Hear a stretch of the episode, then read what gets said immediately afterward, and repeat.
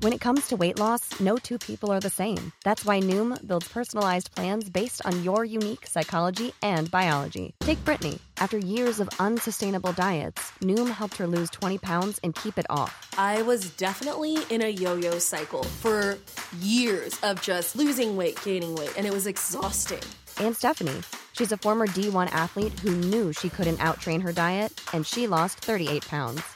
My relationship to food before Noom was never consistent. And Evan, he can't stand salads, but he still lost 50 pounds with Noom. I never really was a salad guy. That's just not who I am. Even through the pickiness, Noom taught me that building better habits builds a healthier lifestyle. I'm not doing this to get to a number, I'm doing this to feel better. Get your personalized plan today at Noom.com. Real Noom users compensated to provide their story. In four weeks, the typical Noom user can expect to lose one to two pounds per week. Individual results may vary.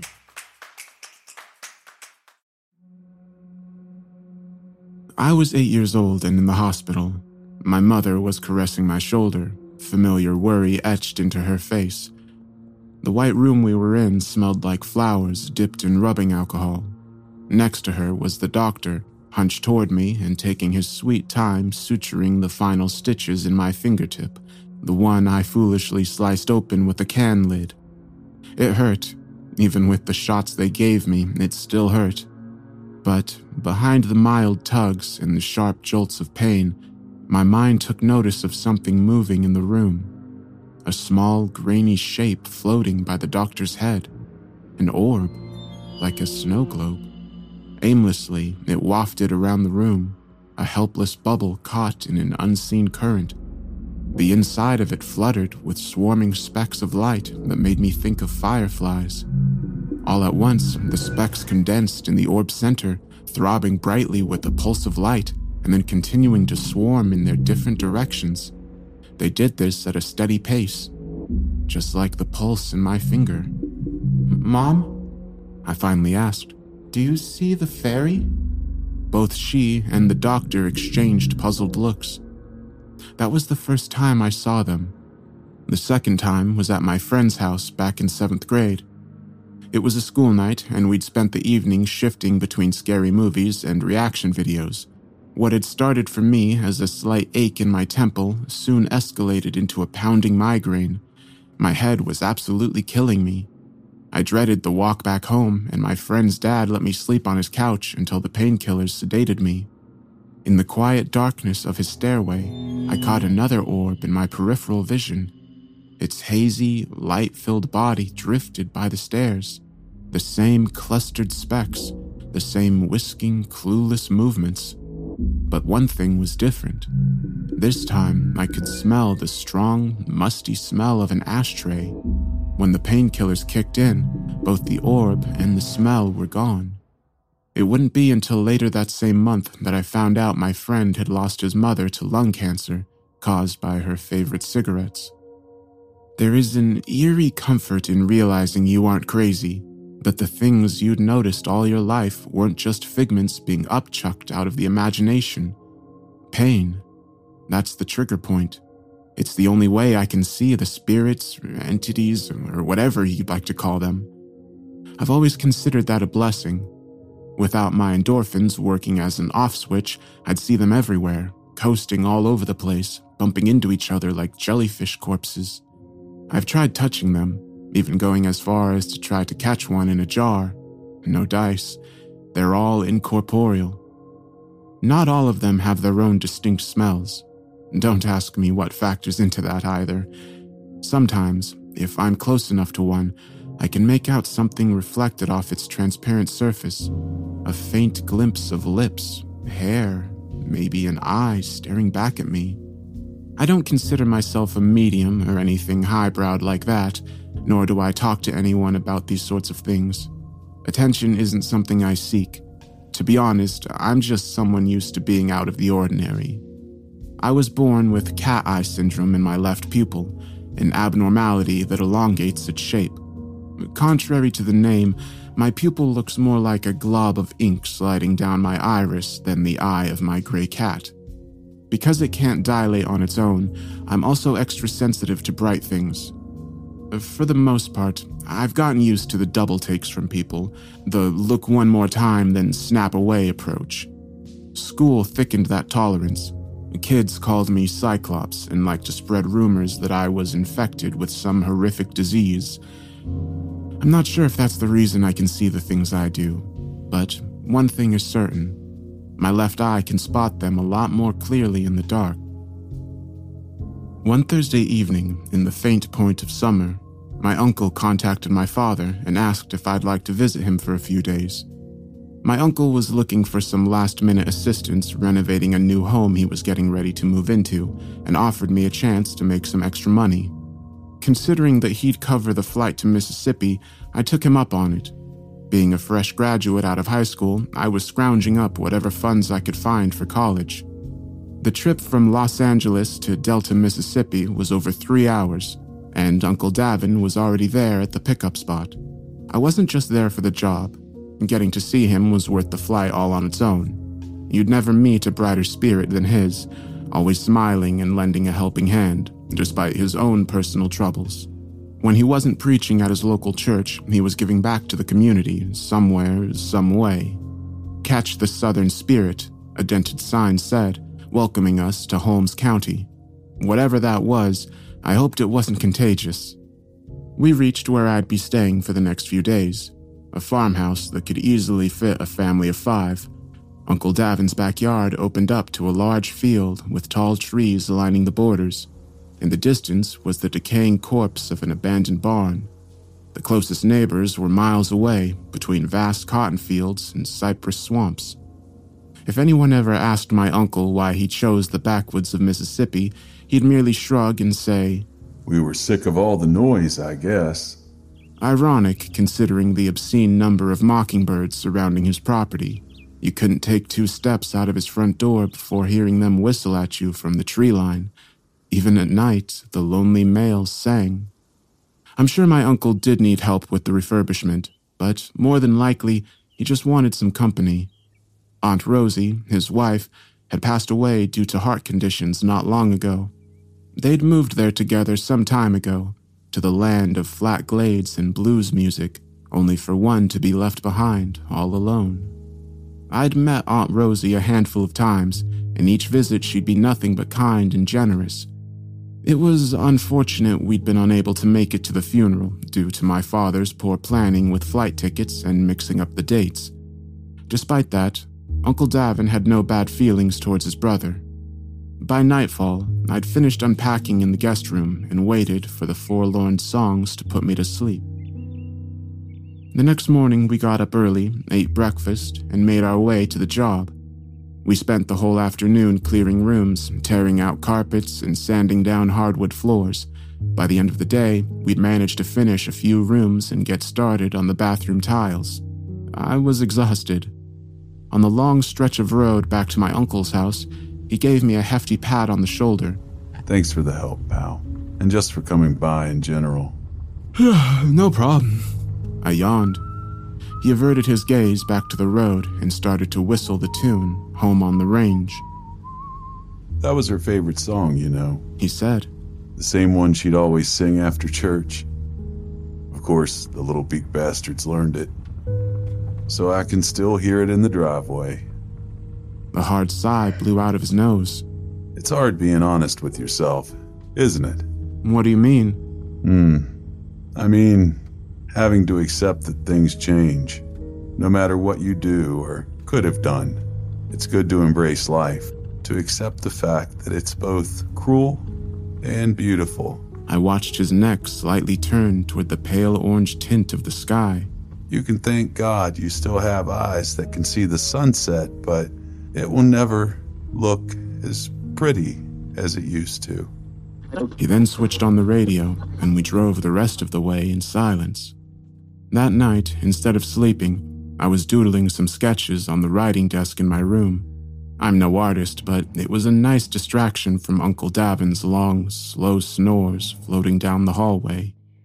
Something then grazed my nose a lingering fragrance of floral and citrus, perfume.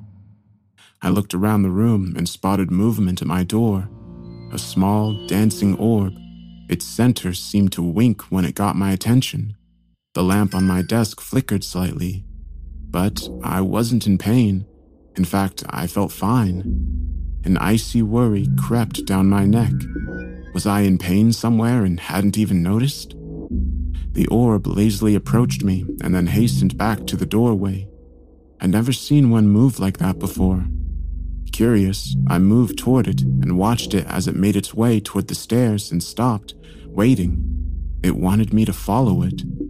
Another realization sparked inside of me. This was Aunt Rosie's perfume. I trailed down the steps after the orb and watched as it sank through the door to the backyard. Grabbing my jacket and my shoes, I stepped into the cold of outside. Sharp air brushed my cheeks. Cicadas made song sounds from the underbrush, underscoring the mockingbird's whistles.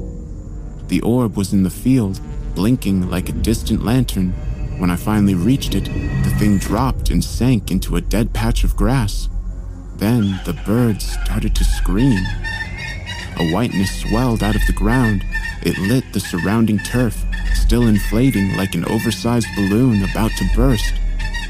I raised a hand to shield my eyes from the intense glow. It was huge, a large round tumor of vibrating, pulsing light.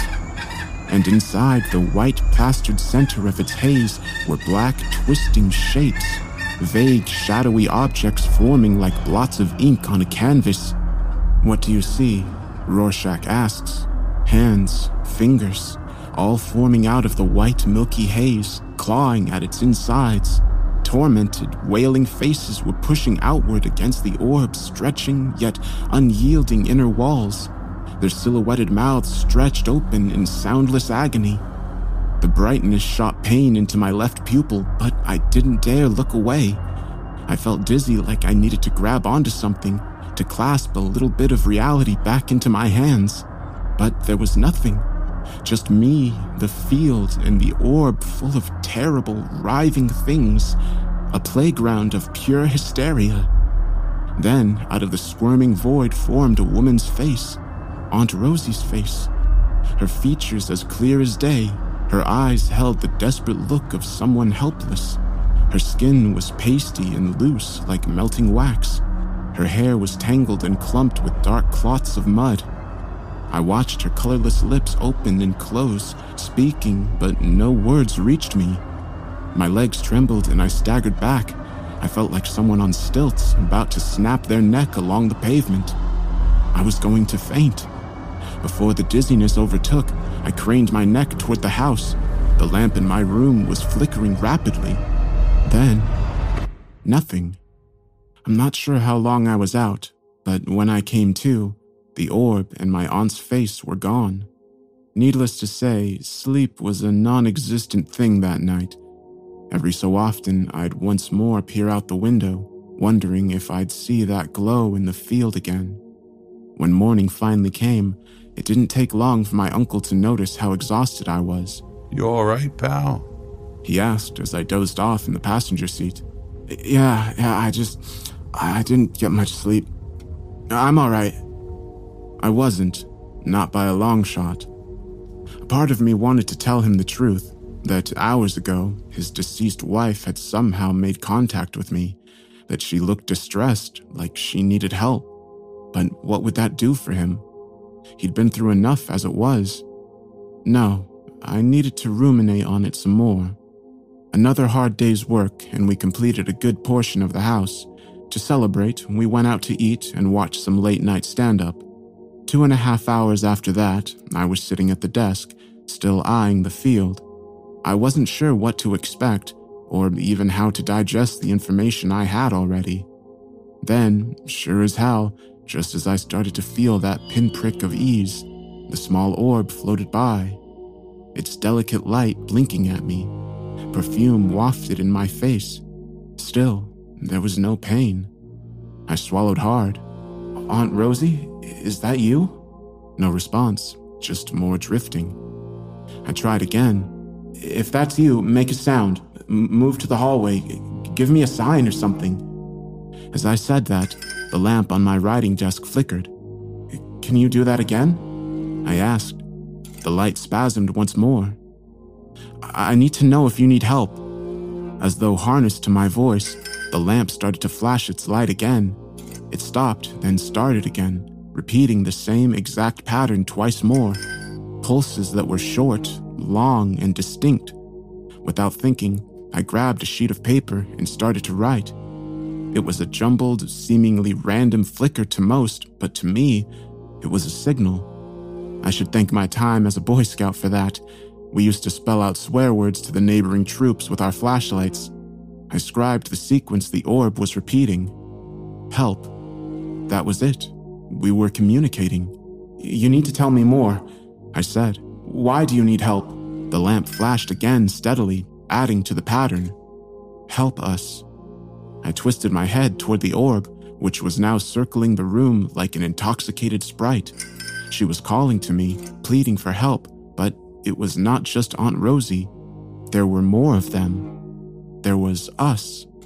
Before I even asked another question, the message shifted. Killed. I felt a sharp pang of anxiousness. Why that word? Why that awful, awful word? A cold, jagged word that punched into me like cold metal. My heart lurched painfully as if pumping excess fluid from my chest, trying to save itself from drowning. I didn't want to ask the next question. I didn't want the answer. Who killed you? Husband. No, no, no, no, no. I crossed the word out as though that held even an ounce of power. That wasn't possible. My uncle was a saint, the most selfless man I knew. He cared for people. He gave sermons at church. He'd never hurt anyone, let alone the love of his life. My brain rejected the notion. It was wrong. It, it had to be. The light blinked out another sequence, pausing because the bulb was starting to go out. Just as its last speck of life shorted out, I got the final message basement. When I checked back on the orb, it was also gone, fizzled. Gathering my thoughts, I quietly made my way to the basement door. The stairs shuddered under me. It had to have been four, maybe five in the morning. I didn't know and didn't care. Sleep was the last thing on my overloaded brain. The basement was cold and spacious, with concrete walls, gray cabinets, and a workbench against the wall. Beyond that was just a small square window to the backyard. I paced the room, unsure of what I was even looking for. On the right side of the room was a door propped inches open. I pulled it open the rest of the way to reveal a small closet with a chair in the center. The chair had thick leather straps made for wrists and ankles. The legs were firmly nailed into the ground. It looked like something made for a hysterical patient in a psych ward. The wooden arms were perforated with deep grooves where fingernails had scratched into them. Surrounding the chair in the closet was a rough circle of salt lined with rows of now melted candles. I had to step back and remind myself to breathe. The thought of being strapped down in that small vertical space gave me a choking, suffocating feeling. I went back to my bedroom, where sleep would never find its way back to me. Before I knew it, my uncle and I were making the final trip to get the remaining rooms refurbished. Throughout the day, there was an evident awkwardness between us. The chair was a constant overtone in my thoughts. I was thinking of a thousand ways to bring it up to him. It felt like a dangerous question, like one I should save for after I was gone, one for over the phone, but even then, what would that do? During the drive back to his house, I couldn't hold it all in anymore. I had to say something. Uncle Davin? Hmm? He tilted his neck toward me. I'm sorry to ask this, but it's been eating at me for a while now. How did Aunt Rosie die exactly?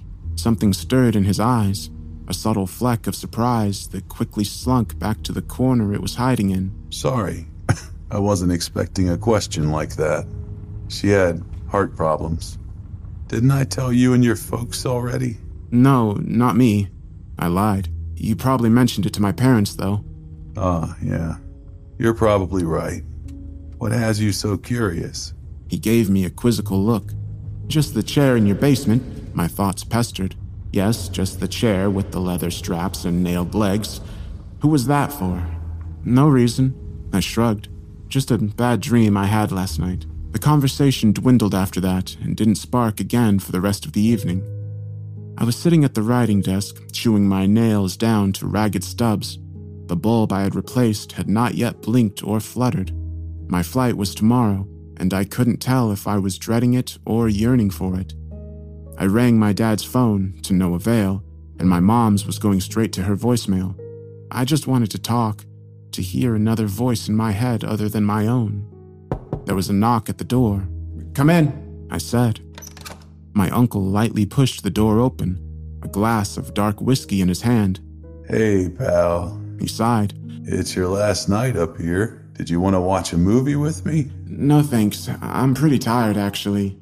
His face gave a faint, troubled look. What's going on between us? I feel like you're upset. No, I'm not. Sorry. I just have a lot on my mind right now. You were in the basement, weren't you? A lump of panic formed in my throat. What? He sighed heavily and stepped toward the bed, practically stumbling into it for a hunched seat. I realized then how drunk he already was. That's why you ask, huh? He muttered. Because you were, uh, worried? I wasn't sure what to say. This wasn't Uncle Davin sitting across from me, but a cheap carbon copy of him that drank itself silly and hid secrets from people. I'll share something with you. He said dryly. Something I haven't shared with the rest of the family. To be, uh, honest, I've been ra- rather self conscious about it. His eyes wilted toward the whiskey between his hands. I used to be an exorcist. You know what that is, right? I nodded my head. Good boy. I figured you would. he chuckled nervously. I understand if subjects like that are fairy dust to you, but if you'd seen what I have, maybe you'd get it. People harming themselves, screaming at me with voices that didn't belong to them, eyes rolling back in their sockets, foam spewing out of their mouths. People came to me for help. Yeah, they came to me, and I helped them. He repeated sullenly. I helped all of them. What does that have to do with Aunt Rosie? He twirled the glass in his hand, spilling some liquor on the floor. This house never liked me, hated me from the start. Something was, uh, was mm, wrong with it. Something was here first, in the basement. Rosie found it, and it got to her, made her act strange. He choked out the end of the sentence, pausing to wipe a tear from his cheek. She wanted to hurt me. She wanted to hurt herself. I had to do it. I had to get it out of her. And I did. But her heart. His body lurched into his lap. It was already so weak. She couldn't make it. I can't go back down there. I can't. That's why you've been helping me renovate the new house. Because I can't be here anymore. It's too much for me.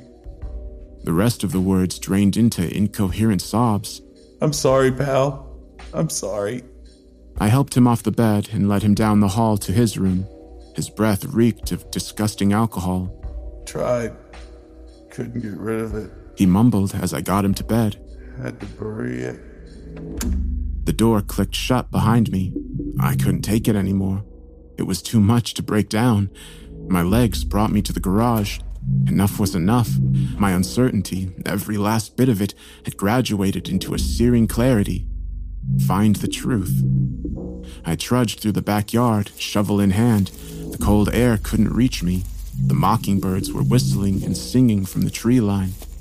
I marched onto the dead patch of grass in the field and started digging. The birds shrilled in a choir of high pitched whistles. Shut up! I barked at them, pushing the round pointed blade deeper into the earth. Then, I heard the subtle scrape of it hitting something. I dropped to my knees and raked the wet dirt aside. It looked like a wine box, absolutely caked in a red, waxy substance. Things clattered around inside of it. This was it, the truth. I cracked open the seal and peered within.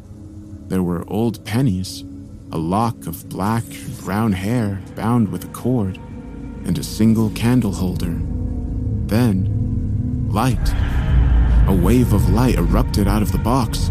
It washed over my wrists, slipping inside my sleeves like burning ice.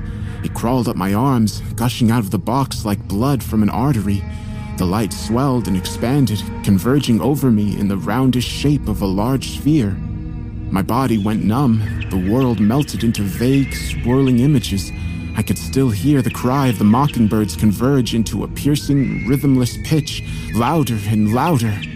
It slid into my ears, blotting out all senses and understanding, drowning me inside out. I couldn't breathe anymore. I couldn't taste the cold air. My feet no longer felt the ground under me. I was falling down a deep, airless shaft. No more light, just an endless, hungry darkness. The muscles in my arm tensed painfully. A voice that wasn't mine started to scream.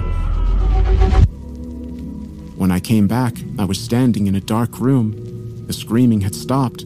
My heart was pounding my ribs like a caged animal. I was sticky with sweat. Whatever I was holding suddenly clattered onto the floor a kitchen knife, wet with blood. Dread swallowed my thoughts. My eyes traced the room, my uncle's room, and settled on the bed, where a bundle sat stationary beneath the covers. A body. The sheets were doused in red and torn greatly with newly opened slits. My trembling hands were coated in it. Uh, help! My ruptured mind managed to pull together. We need to get help! I twisted toward the door and stopped. A slew of blood smeared over the wall in crude, wet letters read, Thank you. I called the police, but my uncle was long dead before they arrived. I was taken in and arrested, since I was the only one in the house, the only one with the murder weapon. My prints were all over the crime scene. I'll be going to court for manslaughter charges pretty soon. According to my appointed lawyer, our best bet in the system is an insanity plea Whatever had been inside that box had taken my body for a ride and stabbed Uncle Davin 20 times. I'll never forgive myself for letting that happen. Thank you, it had told me after I let it out. I'm sorry, Uncle Davin. I'm so sorry for what I've done to you and for whatever hell I've released into the world. Forgive me. Please, forgive me.